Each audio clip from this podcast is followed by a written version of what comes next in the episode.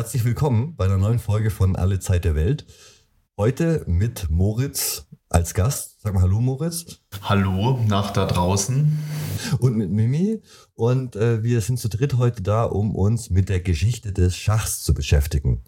Einem Spiel, das die letzten Jahre noch mal viel populärer war, als sich das Leute in den 90ern vorstellen konnten. Ähm, vor allem durch Internet- und Netflix-Serien nochmal jetzt. Und Corona und Corona einen enormen Aufschwung erlebt hat, genau. Und ähm, ja, wir sind alle drei Schachspieler mit unterschiedlich langen äh, Schachgeschichten, würde ich sagen. Äh, ich habe damals Mimi ein bisschen zum Schachspielen gebracht, da bin ich sehr stolz drauf. Und äh, er ist deswegen sehr stolz drauf, wenn er gegen mich jetzt gewinnt. äh, aber ich bin dir auch sehr dankbar, dass du da eine alte Liebe entflammt hast. Ähm, ja. Ja, und und Moritz dann, der das Ganze irgendwie für sich selber so ein bisschen auch mitentdeckt hat und das dann bei mir wieder, nachdem ich bestimmt anderthalb Jahre gar keinen Schach mehr gespielt hat, ähm, wieder neu entfacht hat, die Liebe und ähm, mein Interesse wieder geweckt hat an diesem sehr alten und sehr schönen Spiel. Und äh, ja, die Folge ist so ein bisschen meine Ausrede oder unsere Ausrede, uns mit Schachgeschichte zu beschäftigen, weil, weil das ist was, weil wir alle drei spielen, eben als Hobby uns am Herzen liegt und gleichzeitig auch ein Themenbereich ist, der meiner Meinung nach noch ein bisschen zu kurz kam. Ich habe wenige äh, deutsche Podcasts über die Schachgeschichte bis jetzt gehört. Vielleicht gibt es sie irgendwo versteckt und ich kenne sie nur nicht, aber mir sind bis jetzt wenige untergekommen. Deswegen versuchen wir heute ein bisschen diese Lücke zu füllen. Und ähm, ich werde so ein bisschen den ersten Teil, die erste Folge ähm, navigieren, in der wir uns von den Ursprüngen bis zum modernen Schach die Entstehungsgeschichte anschauen. Wir werden viel reisen, quer durch Asien, äh, bis wir dann irgendwann in Europa landen. Und Moritz wird danach ein bisschen einsteigen in der moderne und vor allem die sowjetische Schachschule uns heute anfangen, etwas näher zu bringen. Genau, so viel dazu als kleiner Vorgriff. Seid ihr bereit? Können wir anfangen? Aber sicher. Ja, gut. Der indische Herrscher Shiram tyrannisierte seine Untertanen und stürzte sein Land in Not und Elend.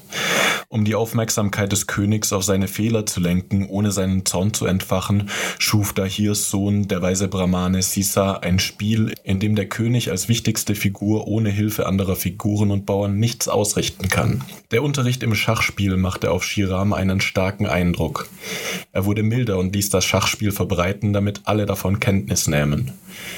Um sich für die anschauliche Lehre von Lebensweisheit und zugleich Unterhaltung zu bedanken, gewährte er dem Brahmanen einen freien Wunsch. Dieser wünschte sich Weizenkörner. Auf das erste Feld eines Schachbretts wollte er ein Korn, auf das zweite Feld das doppelte, also zwei, auf das dritte wiederum die doppelte Menge, also vier und so weiter. Der König lachte und war gleichzeitig erbost über die vermeintliche Bescheidenheit des Brahmanen. Als sich Shiram einige Tage später erkundigte, ob Sisa seine Belohnung in Empfang genommen habe, musste er hören, dass die Rechenmeister die erforderliche Menge der Weizenkörner noch gar nicht fertig berechnet hätten. Der Vorsteher der Kornkammer meldete nach mehreren Tagen ununterbrochener Arbeit, dass so viel Weizen im ganzen Reich nicht aufgebracht werden könne. Der Rechenmeister half dem Herrscher aus der Verlegenheit, indem er ihm empfahl, er solle Sisa ibn Dahir ganz einfach das Getreide Korn für Korn zählen lassen. Tja. Die Geschichte kanntet ihr beide, ja. schätze ich. Nein, ich nicht, aber äh, interesting. Gut, also für alle, denen, die, die wie Moritz, die nicht kannten aus dem Matheunterricht und damals krank waren oder gefehlt haben. Oder nicht aufgepasst haben. Oder genau das. Äh, das ist nämlich hier so die, die schöne Anekdote, die auf der einen Seite natürlich expon exponentielles Wachstum verdeutlicht und, und schön zeigt, wie schnell das dann quasi unglaublich große Zahlen werden. Und auf der anderen Seite wird es gerne als Analogie benutzt, um zu sagen, Schach ist ein Spiel, das auf acht mal acht Feldern gespielt wird, aber und, und damit sehr einfach und reduziert wirkt, aber eben sehr viele Möglichkeiten auch bietet. Auf diesen acht mal acht Feldern kann sehr viel passieren. Und gleichzeitig ein Abbild der Gesellschaft ist mit verschiedenen äh, Figuren, mit verschiedenen Funktionen, mit verschiedenen Möglichkeiten, die die einzelnen Figuren haben und verschiedenen Aufgaben, die ihnen zukommen. Und ja, genau. Der, der, ja, das stimmt schon, aber der Ursprung ist weniger die Abbildung der Gesellschaft. Und damit steigen wir jetzt direkt äh, aus der Legende in den historischen Teil ein. Der Ursprung davon liegt in der Darstellung einer indischen Armee. Also ganz konkret nicht die Durchschnittsgesellschaft und nicht irgendwie wie die Ordnung zwischen, na, also gesellschaftliche Ordnung wird da irgendwie dargestellt, sondern wie, wie eine indische Armee marschiert. Äh, die, die Schachforschung geht davon aus, dass das Spiel in Indien entstanden ist und sich allmählich aus einem Würfelspiel entwickelt hat, das auf einem, einem, einem Feld mit 8x8 oder 9x9 Feldern gespielt wurde. Ähm, und das sich dann zu einem Rennspiel entwickelt hat aus diesem Würfelspiel, das Ashtapada heißt. Und Ashtapada ist so ähnlich wie Backgammon und es geht darum, so schnell wie möglich auf der anderen Seite anzukommen. So ganz generell. Man steht sich gegenüber und versucht auf die andere Seite zu rennen. Ähm, und du würfelst. Je nachdem, wie deine Würfel fallen, genau wie beim Backgammon, kannst du unterschiedlich weit ziehen mit deinen Figuren. Und aus diesem Ashtapada hat sich dann in, in Indien selber noch eine Art mögliches Protoschach entwickelt, das Chaturanga heißt. Und Chaturanga bedeutet in Sanskrit äh, sowas wie vierteilig ähm, und äh, bezieht sich damit schon konkret vom Namen her auf die vier Truppengattungen, die ein traditionelles indisches antikes Heer hatte, nämlich äh, dem König und sein Berater im Zentrum, das ist noch nicht die Dame, das ist der Berater des Königs und dann die anderen äh, um sie herum angeordneten äh, Armeebestandteile, die Infanterie in der ersten Linie, die nach vorne ziehenden Bauern, dann die Kriegselefanten, die äh, eben vor allem in Indien eine relevante Kriegsgattung sind im Vergleich zu anderen Orten auf der Welt und äh, die Kavallerie als Springer und äh, die, die, die Streitwagen als Türme. Also die Kriegselefanten sind hier die äh, Läufer, das Äquivalent, nicht der Turm. Wenn man heute in Indien ein Schachbrett kauft, dann sind die Türme gern Elefanten. Das halt quasi, geht nicht auf Chaturanga zurück, sondern ist eine Readaption vom europäischen Schach und wird wieder angeglichen kulturell sozusagen. Was bei Chaturanga auffällt, ist, dass wir da noch so Kreuze haben auf dem Schachbrett, die überhaupt keine Rolle bei Chaturanga mehr spielen. Das heißt, dieses Protoschach hat noch Zeichen auf dem Brett von den Rennspielen davor, die aber keine eigene Bedeutung mehr haben. Hat es quasi auf den alten Brettern weitergespielt. So eine Art Multifunktionsbrett, wie du das manchmal äh, in so Spielesammlungen hast, wo du dann eben äh, verschiedene Spiele aufeinander gedruckt hast. Äh, und der, der Bauer stammt eben dieses klassische nach vorne laufen und zur Seite schlagen, geht auf die indischen Rennspiele zurück und war schon im Protoschach so angelegt. Wir werden heute, mein Ziel ist es ein bisschen, die Reise des Schachs nachzuverfolgen und dabei die einzelnen Figuren zu entmystifizieren und zu erklären, warum die einzelnen Figuren jeweils so laufen. Ne? Also der Bauer läuft so, weil es aus diesem altindischen Würfelschach-Rennspiel ähm, so stammt. Und, und da eben die, die Art zu, nach vorne gerade zu laufen und zur Seite zu schlagen, das Grundprinzip des gesamten Spiels war. Und das wird jetzt in das Neue inkorporiert, aber das Ganze wird komplexer. Wir haben mehr Figurentypen, die, die angewandt werden. Und dieses Spiel ist dann mit der goldenen Zeit äh, der indischen Zivilisation, so von 600 vor bis 500 nach Christus, nach Südostasien gewandert. Also wir haben den Buddhismus, der sich ausbreitet ab dritten Jahrhundert, vierten Jahrhundert vor Christus, spätestens aus Indien hinaus.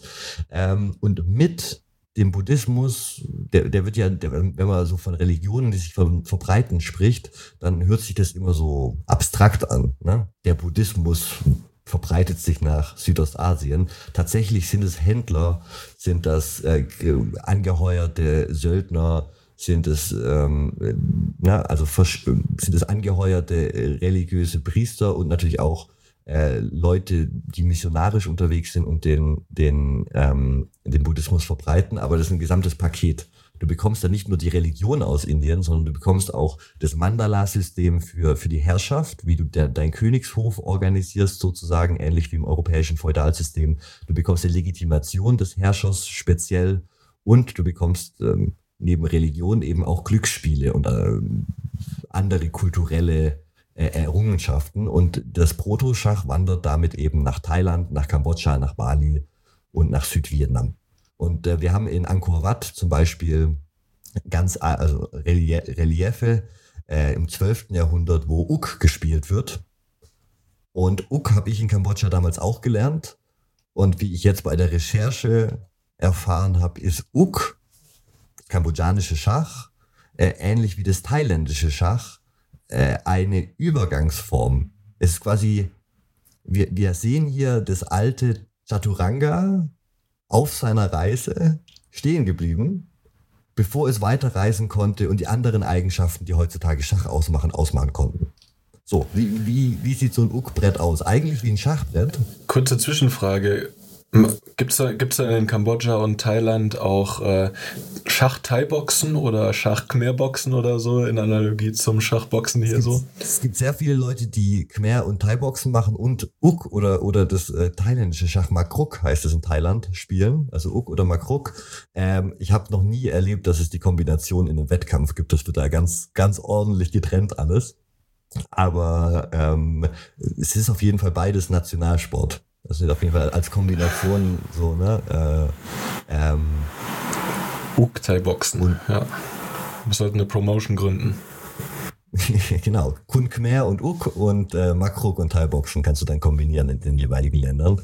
Ähm, beim Uk und beim Makruk fangen die Bauern eine Reihe weiter vorne an. Also du hast eine leere Reihe zwischen deiner, deiner ersten und deiner Bauernreihe. Und beim Uk in Kambodscha heißen die einzelnen Figuren, die Bauern heißen Fische. Deine Läufer sind Netze. Und äh, die Fische werden zu Netzen, wenn sie die drittletzte Reihe erreichen, wo die anderen Bauern starten. Mhm. Netze können sich ein Feld diagonal in jede Richtung bewegen.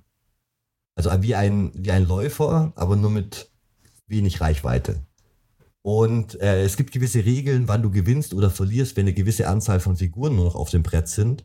Weil dadurch, dass äh, der, die Dame kann auch nur einen Zug in alle Richtungen laufen, ähnlich wie der König. Das heißt, du hast keine Figuren außer den Türmen, die wirklich weit schlagen können über das Feld und dynamisch schnell ziehen können. Und ähm, dadurch musst du gewisse Regeln einführen, die zum Spielende beitragen, wenn die Leute da mit drei Netzen und ihrem König noch, noch rumeiern. So, da kannst du nichts mehr machen. Ne? Also das, diese, diese langsamere Spielart führt zu, zu, zu anderen Regeln des Gewinnens oder des Verlierens. Es gibt dann gewisse, du hast dann noch so und so viele Züge übrig, ab einer gewissen äh, Anzahl von Figuren noch und so.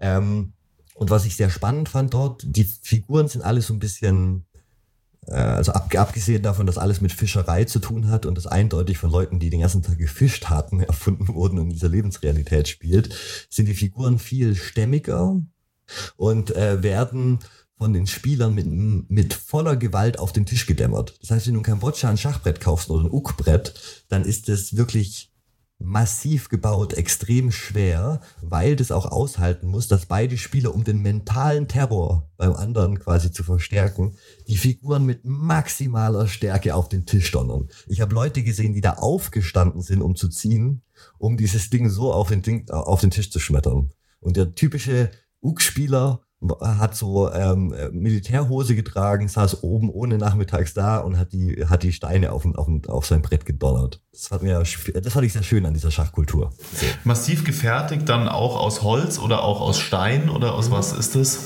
Ich habe sie nur aus Holz äh, gesehen. Ja. So Wikinger-Schachfiguren, oder? Es gibt ja dieses berühmte englische Schachbrett, ähm, aus, was von Wikingern in, in, in, oder in Schottland, Nordengland gemacht wurde, ähm, was, was die gleichen Figuren sind, die in Harry Potter Film auftauchen. Falls ihr euch an die Harry Potter Schachfiguren, die sind angelehnt an einen Fund im British Museum, zu dem es auch an sich ein, ein super YouTube-Video gibt und so. Und die waren auch relativ massiv. Äh, da, damit konnte man wahrscheinlich auch ordentlich aufs Brett donnern. Ja. ja ich meine, dieses Wikinger-Schach mit diesen Holzklötzen, die man umwerfen muss und im Park spielt, so, so eine Art Buhl, nur.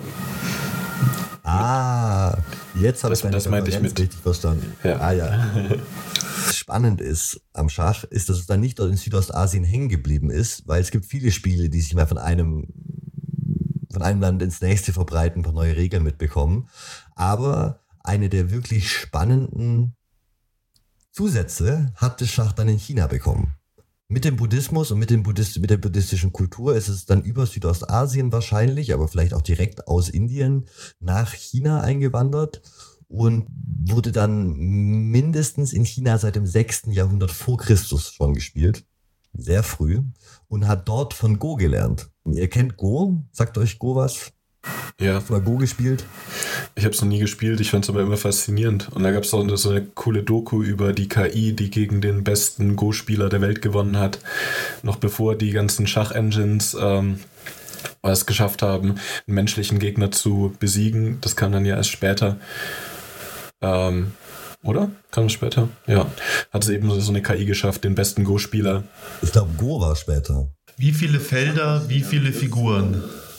Du hast beim Go nur eine Art von Figuren.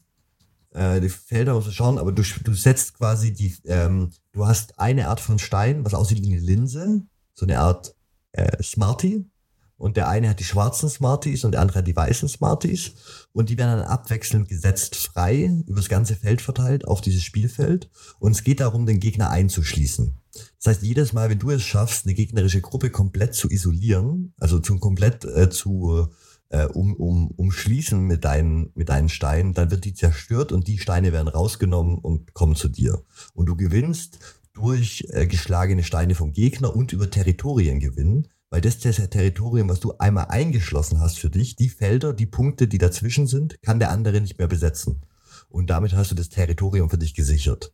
Und das ist damit so ein ganz altes Kriegsspiel, ähm, was eben trainiert, den Geist für die, für die Umschließung des Einzigen von Gegnern zu trainieren. Und da hat das Schach das Schachmatt gelernt.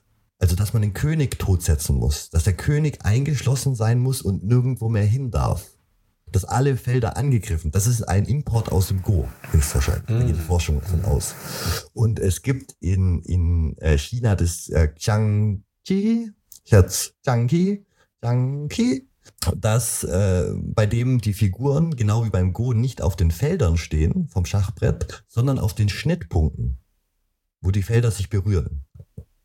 Und äh, im chinesischen Zhang hat dann auch ähm, im Vergleich zum Chaturanga äh, oder auch zum modernen Schach äh, gibt's äh, keine Figuren. So, das ist sehr reduziert. Du hast quasi äh, beschriebene Blättchen und auf jedem ist der Name oder das, das Schriftzeichen, die Bezeichnung quasi äh, oben reingraviert. Deswegen erkennt man das nicht direkt als Schach, wenn man da vielleicht vorbeiläuft und Leute äh, na, äh, das Spielen sieht, aber das ist im Endeffekt auch eine Zwischen- oder Vorform des modernen Schachs, was äh, den Einfluss beigesteuert hat, dass der König so behandelt werden muss, wie er, wie er muss. Wir haben, die, also wir haben die Bauern aus diesem indischen ähm, äh, Kontext von den Rennspielen und das Schachmatt vom Go das, das Schach reist quasi bis jetzt so mit dem Buddhismus ein bisschen durch Ostasien und nimmt aus jeder Region von den beliebten äh, Strategiespielen äh, die guten Eigenschaften sozusagen, sozusagen auf. Ja? Äh, und gleichzeitig können wir nicht davon ausgehen, dass es nur in eine Richtung gewandert ist, wie, wie, wie ursprünglich mal die Theorie war, sondern wir haben eher so eine spiralförmige Ausdehnung aus Indien und dann eine Vermischung von diesen verschiedenen Eigenschaften in Zentralasien. Aber dazu müssen wir erstmal noch ganz kurz nach, ähm, äh, nach Persien reisen, denn das Schachspiel wurde aus Indien auch direkt ohne den Umweg über China und so äh, nach Persien eingeführt und wurde dort relativ schnell Teil der fürstlichen und höfischen Erziehung des persischen Adels. Ich habe hier mal aus dem Matikan i Chaturang, äh, dem Buch des Chaturang, also dem Buch des Schachs, äh, ein übersetztes Zitat, wie das Schach anscheinend nach Persien kam, eine andere Legende äh, übersetzt. Mimi, willst du mal? Eines Tages traf ein Botschafter des Königs von Hindi am persischen Hof von Khosroes ein, und nachdem und nach einem orientalischen Austausch von Höflichkeiten überreichte der Botschafter seinem Herrscher reiche Geschenke, darunter eine kunstvolle Tafel mit kunstvoll geschnitzten Stücken aus Ebenholz und Elfenbein. Dann forderte er ihn heraus. O großer König, holt euren, eure Weisen und lasst sie die Rätsel dieses Spiels lösen. Wenn sie es schaffen, wird der König von Hind als Hindi als Oberherr Tribut zahlen. Wenn sie aber scheitern, ist das der Beweis, dass die Perser von geringerem Verstand sind und wir werden vom Iran Tribut verlangen. Den Höflingen wurde das Brett gezeigt und nach einem Tag und einer Nacht tiefen Nachdenkens löste einer von ihnen, Botsorgmer, das Rätsel und wurde von seinem erfreuten Herrscher reich belohnt. Das Rätsel in dem Fall wahrscheinlich zu verstehen, wie das Spiel funktioniert hier. Ähm, um 600 nach Christus wurde das Spiel im sassanidischen Persien, also zur Herrschaftszeit der Sassaniden im Iran, ähm, Chatrang genannt, also aus Chaturanga wird dann Chatrang und dann später wird daraus Chandraj. Dieser, dieses Oberschichtsspiel im Iran, äh, im 6. Jahrhundert passiert was im Iran, beziehungsweise im 7. Jahrhundert, das Jahrhundert danach. Wir haben äh, die, die islamische Expansion und der Iran, also die, die Sassaniden haben sich äh, über Jahrzehnte hinweg Abnutzungskriege mit den Byzantinern geliefert. Ähm, und beide haben in, in der arabischen, wo heute Jordanien ist und die arabische Halbinsel und so, das war so eine äh, Pufferzone der Wüste und beide Seiten haben jeweils arabische Stämme bezahlt, um für ihre Seite zu kämpfen und die Grenze zu sichern. Äh, das heißt, ganz lang hattest du auf beide, beiden Seiten der Kriege immer die angeheuerten äh, arabischen Stämme. Die christlichen arabischen Stämme wurden von den Byzantinern angeheuert und die polytheistischen arabischen Stämme von den zoroastrischen Sassaniden. Und so war das ganz äh, ordentlich und sauber aufgeteilt, bis dann irgendwann der Islam kam und dieses ganze Konzept ein bisschen ins Wanken gebracht hat. Ähm, und äh, nach jahrzehntelangen Abnutzungskriegen zwischen, zwischen diesen beiden Empire zwischen den Sassaniden und den Byzantinen hatten dann die, äh, die, äh, die Araber, die arabischen Stämme geeint unter ihrer neuen Religion. Ein sehr leichtes Spiel, die beiden geschwächten Großreiche zu schlagen, beziehungsweise zu gut die Sassaniden komplett zu übernehmen und die Byzantiner aus Ägypten und aus der Levante zu verdrängen. Erstmal so als Kurzfassung. Und damit kommt das Schach dann wie ganz viel andere Kultur aus dem Iran ähm, in diesen Bereich der neu geschaffenen islamischen Kalifate. Und damit eben durch Nordafrika bis nach auf die Iberische Halbinsel. Ja, also ne, die, die Verbreitung quasi durch ganz Nordafrika. Ähm, die Regeln, dass man Schach rufen muss, wenn man den König angreift, Schach nicht Schach, sorry, dass man Schah rufen muss. Also Schah, der König Persiens, der, der Herrscher der Sassaniden, wurde übernommen, auch von den arabischsprachigen und wurde, es wurde danach weiter Schachmat gerufen, was auf Persisch der König ist hilflos bedeutet. Aha. Schachmat ist der hilflose König. Da haben wir es. Da haben wir es. Daher kommt äh, der Ausruf Schachmat. Äh, es gab den Philosophen und Theologen Al-Ghazali, der das Schachspiel in die Alchemie des Glücks erwähnt, was ich einen großartigen Buchtitel finde für ein Buch, das um 1100 erschienen ist. Ähm, das könnte heute auf der Spiegel-Bestsellerliste stehen, so eins zu eins Alchemie des Glücks. Und er verwendet äh, als den, äh, also den, den, das Schachspiel als spezifisches Beispiel für eine Gewohnheit, die die gute Gesinnung eines Menschen trüben kann. Und das kann ich sehr bestätigen, wenn ich gut gelaunt abends auf chess.com gehe und zwei, drei Partien verliere äh, geht's mir, geht's mir genauso. Mimi, bitte. In der Tat wird ein Mensch, der sich an das Spiel mit Tauben, das Schachspiel oder das Glücksspiel gewöhnt hat, so dass es ihm zur zweiten Natur geworden ist, alle Annehmlichkeiten der Welt und alles, was er hat, für diese Beschäftigungen geben und kann sich nicht von ihnen fernhalten. Ja, man kann davon ausgehen, es wurde auch um Geld gespielt. Ne? Also wenn wir uns diese Reihe von Aufzählungen anschauen. Ältesten Schachfiguren die wir eindeutig als Schachfiguren im modernen Sinn einschätzen sind, stammen spannenderweise aber nicht aus Persien, nicht aus China, sondern aus Zentralasien, nämlich aus der Gegend rund um Samarkand, also direkt an der Seidenstraße. Die, die Funde dort gehen um 761 los und dann gibt es noch ein paar andere, so 9. und 10. Jahrhundert von wirklich modernen Schachfiguren. Und das Spannende ist daran, dass wir da eben auf der Seitenstraße anscheinend jetzt all diese Traditionen, die ich bis jetzt besprochen habe, wir eine Verschmelzung sehen. Wir haben das Schachmatt von der, aus der persischen Tradition. Wir haben äh, das Schachmatt-Stellen aus dem chinesischen Go-Kontext und alles läuft dort in Zentralasien an dieser an dieser ähm, ne, Knotenpunkt, wo all die Kulturen auch äh, zusammenkommen und durchreisen äh, entsteht das moderne Schachbrett, wie wir es erkennen würden. Und als solches kommt es dann eben auf drei Wegen nach Europa, nach Westeuropa und Russland. Ähm, über Russland wirst du später noch mehr reden. Da werden wir uns noch ein bisschen rein vertiefen. Ähm, und verbreitet sich dann im 9. und 10. Jahrhundert, also im, im frühen Mittelalter, in Westeuropa. Äh, es ist belegt, dass es im 10. Jahrhundert von den Mauren auf der Iberischen Halbinsel mit eingeführt wurde Und es gibt eben ein spanisches Manuskript aus dem 13. Jahrhundert, das Chandrach, Backgammon und andere Würfelspiele behandelt. Das Libro de los Juegos. Libro de los Juegos. Ähm, also das Buch der Spiele, äh, das die früheste europäische Abhandlung über, über Schach und europäische Tischspiele überhaupt ist. Damals war Schach aber noch kein dominantes Spiel. Es war eines von ganz vielen Spielen, die eben bekannt waren und gespielt wurden. Ihr müsst euch vorstellen, die Leute hatten damals noch kein Internet. Sie hatten damals noch kein Mobiltelefon und oft noch nicht mal ein Buch zu Hause. Äh, und dementsprechend, wenn man, wenn man nicht mehr lesen kann durch so einen langen Winter, muss man sich das dann eben anders äh, die Zeit vertreiben. Und deswegen waren Würfelspiele, Kartenspiele und eben Brettspiele extrem beliebt. Ähm, äh, es wird eine der ritterlichen Tugenden. Ich habe hier ein schönes Bild für, äh, für euch rein in, ins Skript kopiert von zwei äh, Tempelrittern, die miteinander Schach spielen.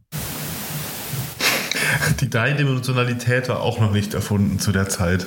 Nein, äh, aber, aber das sieht tatsächlich aus, dadurch sieht es sehr modern aus, weil es aussieht wie so ein, wie so ein Chess.com-Screen. Also, ähm, äh, die, die Zweidimensionalität haben wir im Schach ja auch immer noch, äh, ist nicht notwendig, ist überhaupt kein Problem. Es funktioniert eigentlich besser. Und die Symbole, wenn ihr auch mal auf dieses Brett genauer guckt, die Symbole für die Bauern sind schon eins zu eins die modernen Symbole zum Beispiel. Ja, Springer eigentlich auch, ne? Der Springer, die Bauern, bei den Läufern und Damen und König, die Türme finde ich sind noch relativ nah dran aber dann wird schon ein bisschen schwer zu sagen, was jetzt was ist. Und wenn irgendwas im Mittelalter in Europa ankommt, könnt ihr euch einer Sache sicher sein, es gibt eine Reaktion der Kirche darauf. Und die Behauptung, dass man es selbst erfunden hat. genau, das sind die zwei Sachen, die immer passieren. Äh, der heilige Petrus Damian prangerte zum Beispiel 1061 den Bischof von Florenz an, weil er Schach spielte, obwohl er sich seiner schlechten Auswirkungen auf die Gesellschaft bewusst war. Der Bischof von Florenz verteidigte sich, indem er erklärte, Schach erfordere Geschicklichkeit und sei daher anders als andere Spiele, reine Glücksspiele, und ähnliche Argumente folgten in den folgenden Jahrhunderten. Das ist der Grund, warum sich Schachspieler heute immer noch den Pokerspielern überlegen fühlen. Äh, und äh, doppelt natürlich den Roulette-Spielern. Das ist auch der Grund, weshalb Schach immer noch als Sport gilt. Ich glaube, keiner hat Lust und alle wissen, dass er jede Argumentation mit einem Schachspieler, wieso Schach kein Sport ist, verlieren würden. So. Und dieses, dieses, äh, diese Diskussion habe ich schon unangenehm oft mit Leuten geführt. es gab äh, in, im London des 13. Jahrhunderts dann zwei Vorfälle, bei denen Männer aus Essex beim Schachspiel zu Gewalttätigkeiten mit Todesfolge griffen, was dann für weiteres Aufsehen, Beunruhigung und so eine kleine moralische Panik führte, dass Schach quasi jetzt äh, in, in ganz Europa auf einmal die Leute gegeneinander aufliegele.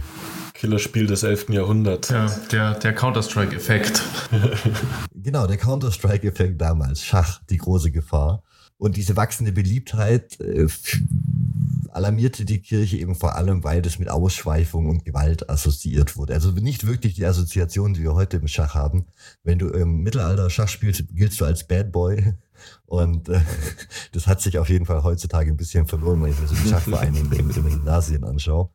Gibt es irgendwelche Infos drüber, äh, in, also ob, ob es auch in, in der breiteren Bevölkerung irgendwie verbreitet war oder ist es immer noch ein, jetzt ein reines äh, Elitespiel am Hof? Ne, es ist kein reines Elitespiel mehr. Es ist ein höfisches Spiel, aber die Leute, die sich in den Kneipen töten aus Essex, sind keine Adligen. Okay. Ja. Also da, da, da wird äh, auch in anderen Bevölkerungsschichten gespielt. Und das Problem ist, wenn du beim Schach verlierst, kannst du eben nicht sagen, hatte ich kein Glück heute. Das ist ja das Deprimierende. Man fühlt sich ja nachher einfach ein bisschen dumm. Und deswegen kann ich schon verstehen, wenn man die ganze Zeit Würfelspiele gespielt hat und dann anfängt Schach zu spielen, dass man aus Versehen jemand ermordet. Ich meine, Klar, happens to the best, ne? Volle Solidarität mit den Männern aus Essex. und jetzt, aber das Ganze war noch nicht, die Figuren sind das moderne Schach, wir kennen das Ganze, ja, aber die Regeln sind noch nicht die modernen Schachregeln. Wir spielen eigentlich noch thailändisches oder kambodschanisches Schach hier. Ja? Also der Läufer kann noch nicht weit ziehen. Die Dame hat noch nicht die Fähigkeiten, die wir im modernen Schach kennen und ist noch nicht diese over, overpowered Figur, die, die so, ne, also allein ein Spiel entscheiden kann. Was ich faszinierend fand, waren eben dass man die Erfindung dieser, diese Erfindung des modernen Schachs mit den modernen Schachregeln, die bis heute dann im, im Groben, was die Figurenzüge angeht, gleich geblieben sind, auf einen kleinen Kreis von drei oder vier Männern, einen Literatenzirkel, einen Buchclub sozusagen, äh, im 15. Jahrhundert zurückverfolgen kann. Ein Buchclub in Valencia. Ja, der Kapitalismus haben sich auch drei, vier alte weiße Männer ausgedacht, ne? Hat auch funktioniert. ähm, ist man, hast du jetzt, weil ich dachte, dass die Dame auch noch eine männliche Figur war eigentlich, also irgendwie eine ritterliche Figur. Im persischen Kontext ist genau im, im persischen Kontext ist, ist, ist, die, ist die Figur immer noch äh, der Berater des Königs, der Visier zum Beispiel dann ähm, genau, es ist immer noch ein Mann. Und es wird auch wahrscheinlich hier zur Dame. Ich weiß gar nicht, ob ich das im Skript drin habe, deswegen ein ganz kurzer Exkurs hier dazu, warum das überhaupt Dame heißt. Versucht es gerade aus dem Gedächtnis zu rekonstruieren. Es war, war, war, der, war der Vesier, der Vers, der dann zur Varchin wurde im Altfranzösischen. Weil sich das für Französischsprecher quasi der Vers der Berater des Königs, der Visier, der diesen Titel noch behalten hat, diesen arabischen oder persischen, dann äh, verballhornt wurde durch, ein, durch, durch das Missverstehen der französischen Spieler. Und was sie verstanden haben, ist es eine Jungfrau. Und dann war es klar, welche Jungfrau steht im Zentrum neben dem König.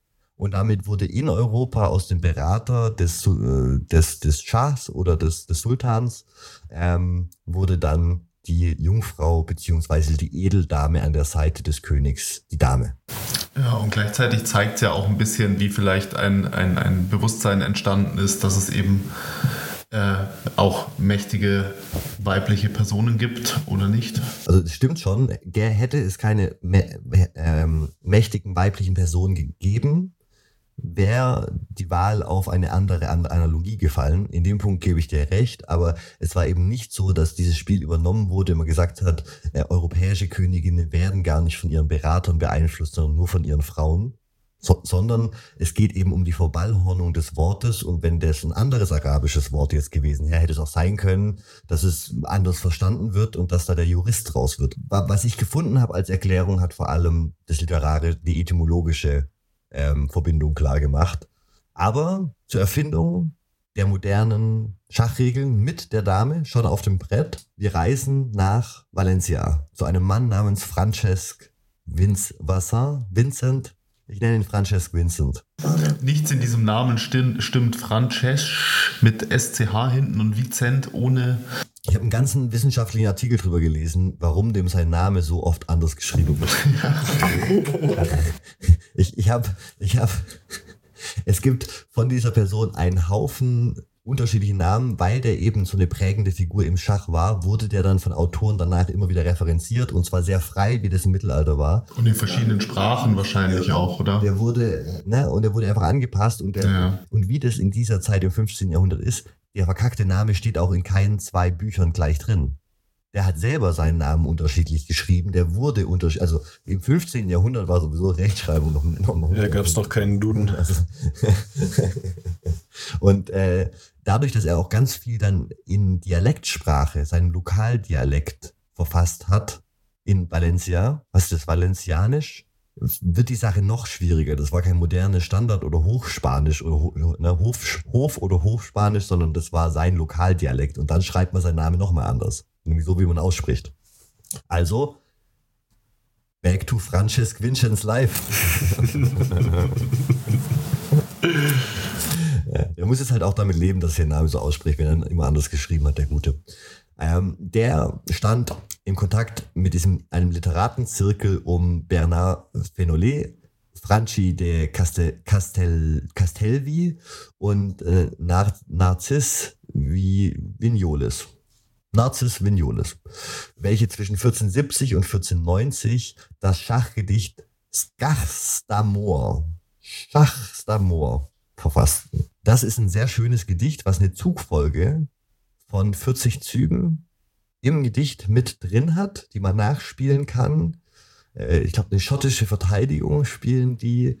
Und es wird, es ist keine echte Partie, sondern eine literarische Partie, die sinnbildlich für das Auf und Ab spielt, was im Gedicht beschrieben wird.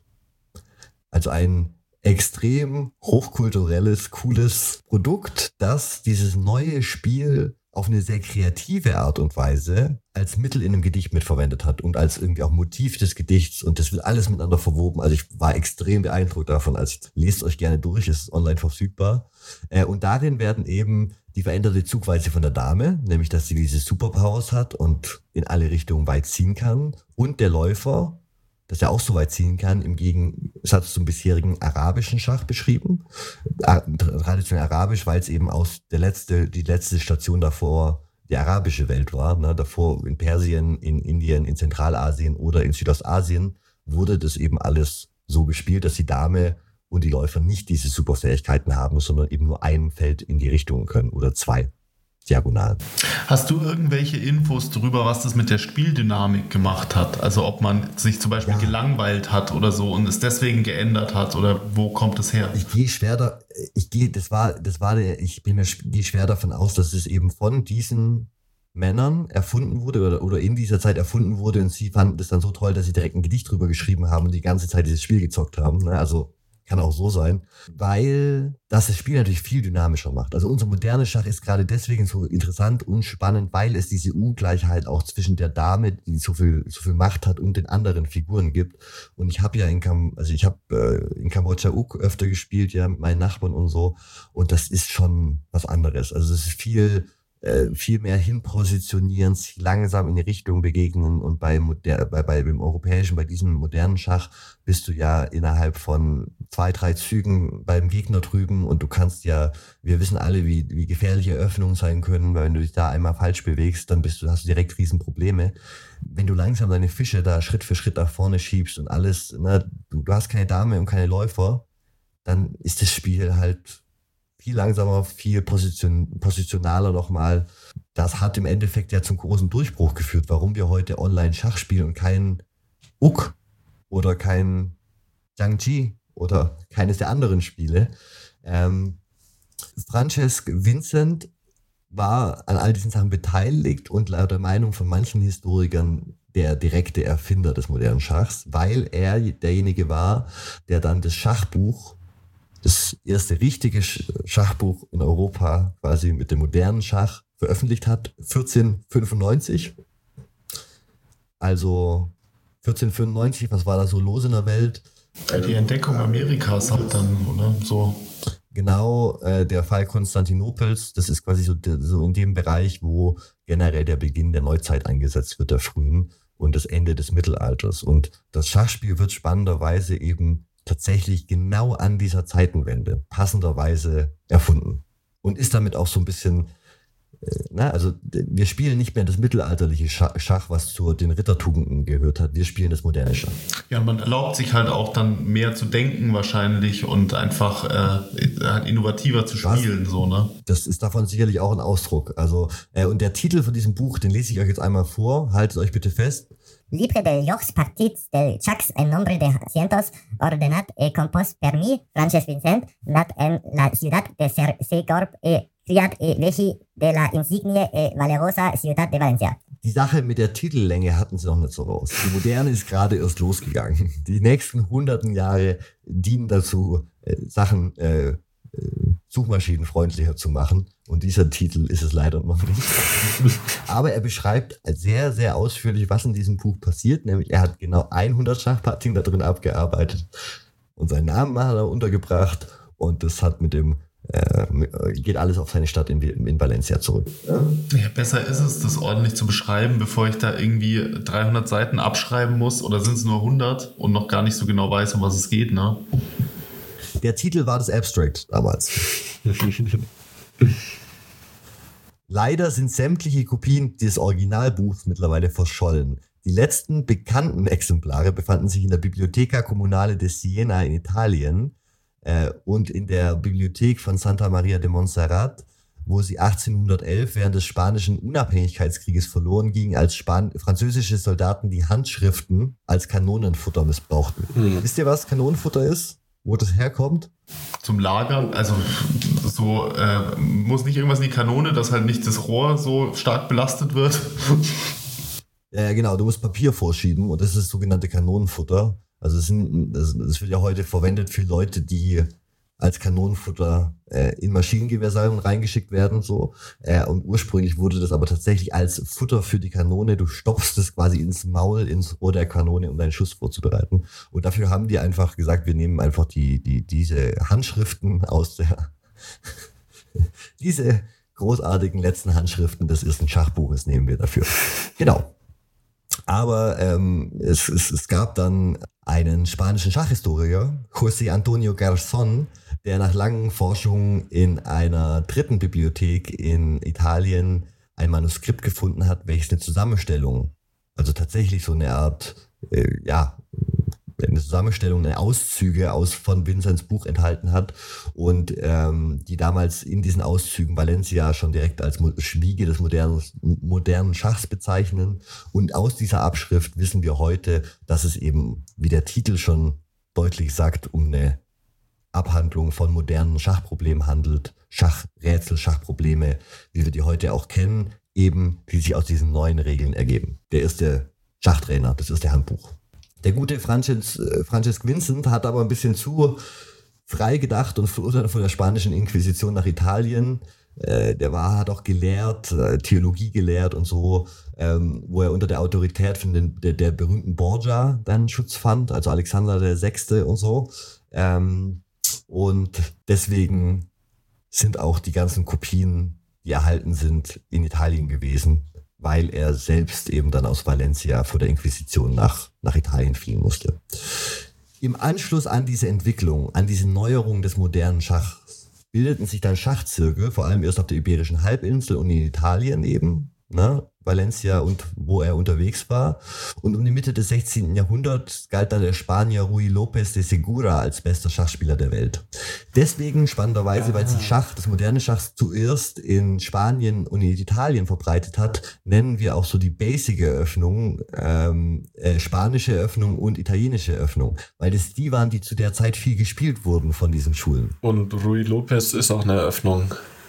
In der und Rui López selber ist auch eine Eröffnung, genau. Ja. Eine, die äh, zuletzt, also die ja auch auf allen, äh, also in allen höchstklassigen Partien gespielt wird. Fabiano, Fabiano Caruana spielt die die ganze Zeit, Magnus Carlsen spielt die immer wieder. Ähm, also es ist auf jeden Fall immer noch, kann man machen quasi. Kann, kann man immer noch bringen. Es ist zeitlos seit dem 16. Jahrhundert aktuell. Der Rui Lopez. Hört sich an wie ein komischer Cocktail. Machen wir mal eine Rui Lopez.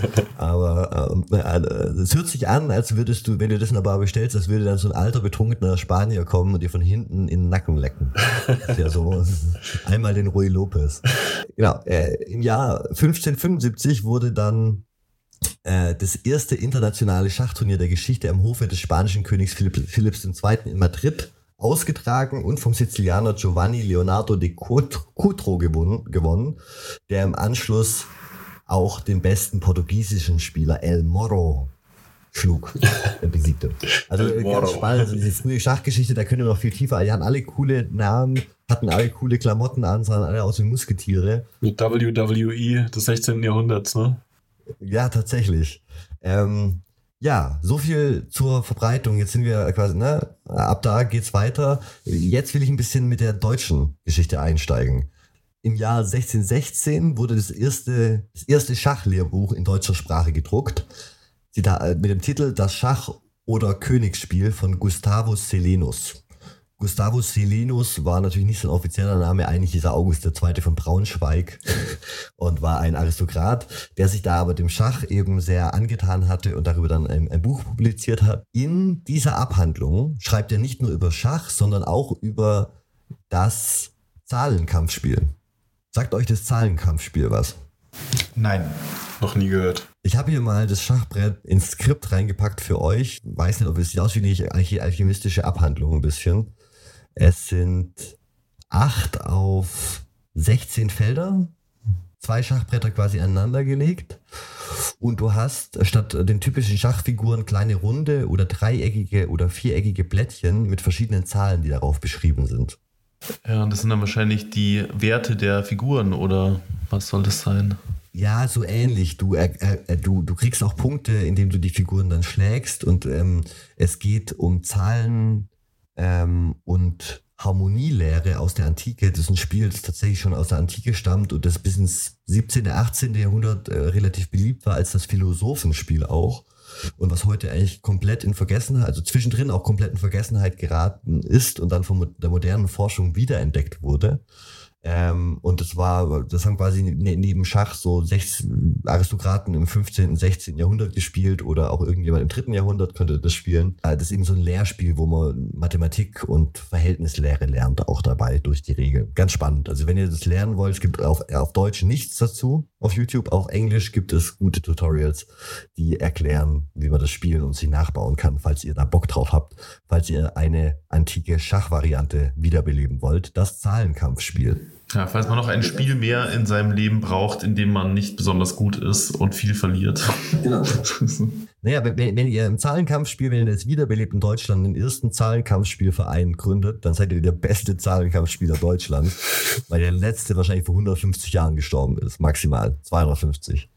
Von daher gönnt euch. Also wenn ihr einfach der Beste irgendwo sein wollt, werdet ihr der beste deutsche Zahlenkampfspieler, solange es die Möglichkeit noch gibt. Jahrtausende alte Tradition, die sich tatsächlich belegen lässt im Vergleich zu den meisten Religionen. Super spannend. Was ich, was ich noch gefunden habe, abgesehen vom Zahlenkampfspiel, waren die Ströbecker Regeln. Die Ströbecker Schachregeln. Es gibt ein, ein, ein Schachdorf in Deutschland. Ströbeck. Und Ströbeck ist für nichts anderes bekannt, außer dass sie das Schachdorf sind und zwar seit dem 16. Jahrhundert oder so. Also die haben, sind ganz früh auf diesen Schachhype aufgesprungen. Die haben so ein paar frühe Schachregeln, wie man im 16. Jahrhundert in Deutschland Schach gespielt hat. Bei sich in ihrem Dorf als Lokalüberlieferung ähm, erhalten. Und deswegen ist es spannend. Das ist quasi so ein kleines Biotop an alter Schachgeschichte, die am Leben erhalten wurde. Ich erkläre euch das ganz kurz.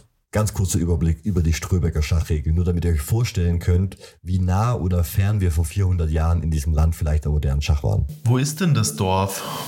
In Sachsen-Anhalt, im Harz. Mhm. Falls ihr besuchen wollt. Da war halt schon ähm, immer wenig los, ne? Konnte man sich auf so Sachen konzentrieren. Ja, also es gab, es gibt die veränderte Anfangsstellung. Die Bauern ziehen aus der Grundstellung nur ein Feld. Also es gibt nicht den ersten Doppelzug. Es gibt keine Rochade. Gelangt ein Bauer auf die gegnerische Grundreihe, muss er in drei Freuden springen, auf sein Ausgangsfeld zurückkehren, bevor er eine andere Figur umgewandelt wird. Das heißt, du musst damit so drei Superhopsern zurückhopsen bis du wieder an deinem Ursprungsfeld bist und dann bekommst du es die Dame. Zum Beispiel. Aus deinem Bauern. In drei Zügen dann oder? auch. Drei, es wurde als Freudensprünge be beschrieben. Äh, es sind quasi drei große Hüpfer übers Feld. Ja, aber sind, drei Züge, ja. Es dauert drei Züge, ja, okay. Ähm. Ah, ich, ah, das ist eine gute Frage, ob man für einen Freudensprung einen Zug braucht oder ob ein Zug drei Freudensprünge sind. Sehr gute Frage, geht raus an alle unsere Ströbecker Hörer, bitte antworten das für uns. Äh, äh, alle E-Mails direkt an, an Moritz, der wird am Ende hier noch seine Privatadresse hinterlassen dann könnt ihr da die ganze Mails hinschicken. Ähm, und, und Post und Bomben. Ja, Post aus Sachsen-Anhalt will man immer gerne bekommen. ist immer was Gutes. Äh, in, in Ströbeck gibt es ein paar spannende Traditionen, die sie erhalten haben. Zum Beispiel gibt es den Huldigungsbrauch, der sich bereits im Mittelalter herausgebildet hat, dass ähm, dem Landesherrn zum Regierungsantritt ein silbernes Schachspiel überreicht wird. Das haben die dann ähm, und die haben dann Schach gespielt gegen Kurfürst Wilhelm von Brandenburg, als er 1651 durch ihr Dorf kam. Ähm, und alle anderen wichtigen Leute. Friedrich II. war dort und hat Schach gespielt. Und, und jeder, der durchkommt und, und Rang und Namen hat, muss der Runde Schach spielen. Und ähm, es gab im 17. Jahrhundert den Brauch, dass ein junger Mann vor der Hochzeit eine Partie Schach gegen den Dorfschulzen spielen musste. Und wenn der Bräutigam verloren hat, musste er Strafgeld in die Gemeindekasse zahlen. Äh, der Brauch ging zwischendrin mal ein bisschen äh, verloren und wurde jetzt 2007 das erste Mal wiederbelebt, als mal wieder ein Bräutigam gegen Ben Schulzen gespielt hat. Und spannenderweise ist äh, das auch das einzige Dorf, wo seit 1823 Schach obligatorisches Unterrichtsfach ist. Durchgehend bis heute. Ja, erstaunlich, dass trotzdem kein Großmeister bekannt ist aus der Ge Gegend, oder? Ja, die kommen immer noch aus Sachsen-Anhalt, ne? Also da muss man, das, das Manko, das Defizit ist halt zu groß. Äh, kennt ihr den Schachtürken? Ja, den ah, kenne ich. Das war doch dieser Roboter, der anscheinend also gegen menschliche, gegen Menschen gespielt hat, oder? Genau, das war, Also- das war so eine Art Pseudomaschine. Das, war diese, das hat im 18. Jahrhundert mal so ein österreich-ungarischer Hofbeamter und Mechaniker, Wolfgang von Kempelen hieß der, aus Spaß eine Maschine konstruiert, die anscheinend maschinell gegen andere spielen und gewinnen konnte. Und die hat er eben angezogen wie einen An Angehörigen des osmanischen Staates. also, ne, äh, er hat also einen Turban auf und äh, Kaftan an und so. Und äh, ja, da saß halt ein Mensch drin. Kurzvariante davon ist einfach ein Scan gewesen. Es wurde behauptet, das wäre eine Maschine. Tatsächlich saß da jemand in einer sehr, sehr unangenehmen Körperhaltung drin und musste Schach spielen den ganzen Tag zur Attraktion von anderen. Dieser Schachtürke wurde nur deswegen gebaut, weil das äh, zunehmend im 18. und 19. Jahrhundert eben ganz Europa zu einem Spiel wurde, was nicht mehr nur die Adeligen interessiert hat, sondern auch die Bürgerlichen. Und mit dem Aufstieg des Bürgertums wird dann Schach schlussendlich das ähm, breite Bildungsspiel mit diesem hohen Standards und Schachvereinen in jeder Stadt, das wir heute kennen. Und die Regeln haben sich seit dem 19. Jahrhundert spätestens, als sich dann wirklich diese Standardregeln durchgesetzt haben mit der Rochade, mit dem Doppelzug der Bauern am Anfang, haben sich nicht mehr groß verändert bis heute. Also das ist jetzt tatsächlich, haben wir den, vor 200 Jahren dann den, den Moment erreicht, spätestens, wo wir eine gewisse Kontingenz in den Spielregeln ausmachen können. Ähm, die heute üblichen Spiel, Spielfiguren, die wir alle kennen, Standard-Spielfiguren, wenn ihr nicht das Herr der Ringe Schach zu Hause habt, äh, heißen äh, Staunton und wurden 1849 von Nathaniel Cook kreiert äh, und von dem damals führenden Spieler, dem damaligen Weltmeister Howard Staunton propagiert. Deswegen heißen die die Stauntons. Und äh, die äh, wurden dann auch 1924 vom Weltschachverband FIDE übernommen, als der gegründet wurde. Äh, die FIDE kennen wir alle und damit sind wir in der Standardisierung des modernen Schachs angekommen. Ich weiß, ich bin jetzt ein bisschen in dein Thema schon reingerasselt von den Zeiten, aber ich würde sagen, hiermit äh, können wir den, den, den wilden Dritt durch die Schachgeschichte für den ersten Teil beenden. Ähm, ja, oder? Ganz interessant. Diese Synthese aus ganz vielen verschiedenen Kulturen und Ideen und Einfällen, die dann am Ende äh, zu so einem weltweit populären Spiel führt. Ja, super spannend. Wir haben aber, so würde ich sagen, es insgesamt doch noch ein Loch von 100 Jahren, in dem viel passiert ist. So im 19. Jahrhundert ist ja ultra viel passiert. Kann man vielleicht kurz abreißen mit den, mit den Schachweltmeistern, Steinitz, Lasker, Capablanca, das sind eigentlich so die ersten drei.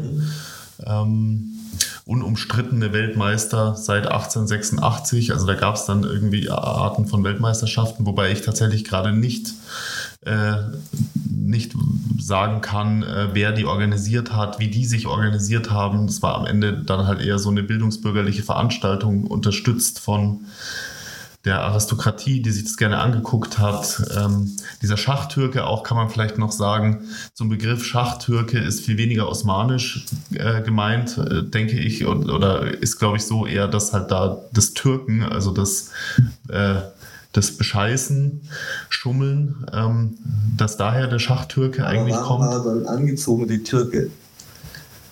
Ja, ich habe also da, keine Ahnung, ich habe da mal ein, länger, ein längeres Video drüber gesehen, wo das recht sinnvoll hergeleitet wurde, aber das habe ich jetzt tatsächlich einfach nicht. Ähm, genau. Cool, äh, dann äh, nehme ich noch ganz kurz die übliche Nachricht für alle auf. Ähm, äh, vielen Dank fürs Zuhören. Äh, lasst uns eine gute Bewertung bei Spotify, Apple Podcast, wo immer ihr uns hört da.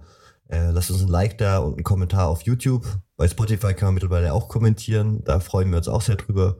Und ansonsten empfehlt uns einfach weiter. Wer uns mehr unterstützen will und die erste Premium-Folge hören will, äh, kann uns äh, gern bei Patreon unterstützen. Da kommen bestimmt noch mehr Patreon-Premium-Folgen dazu in nächster Zeit. Und ansonsten bis nächste Woche. Macht's gut. Danke fürs Zuhören. Bis zum nächsten Mal.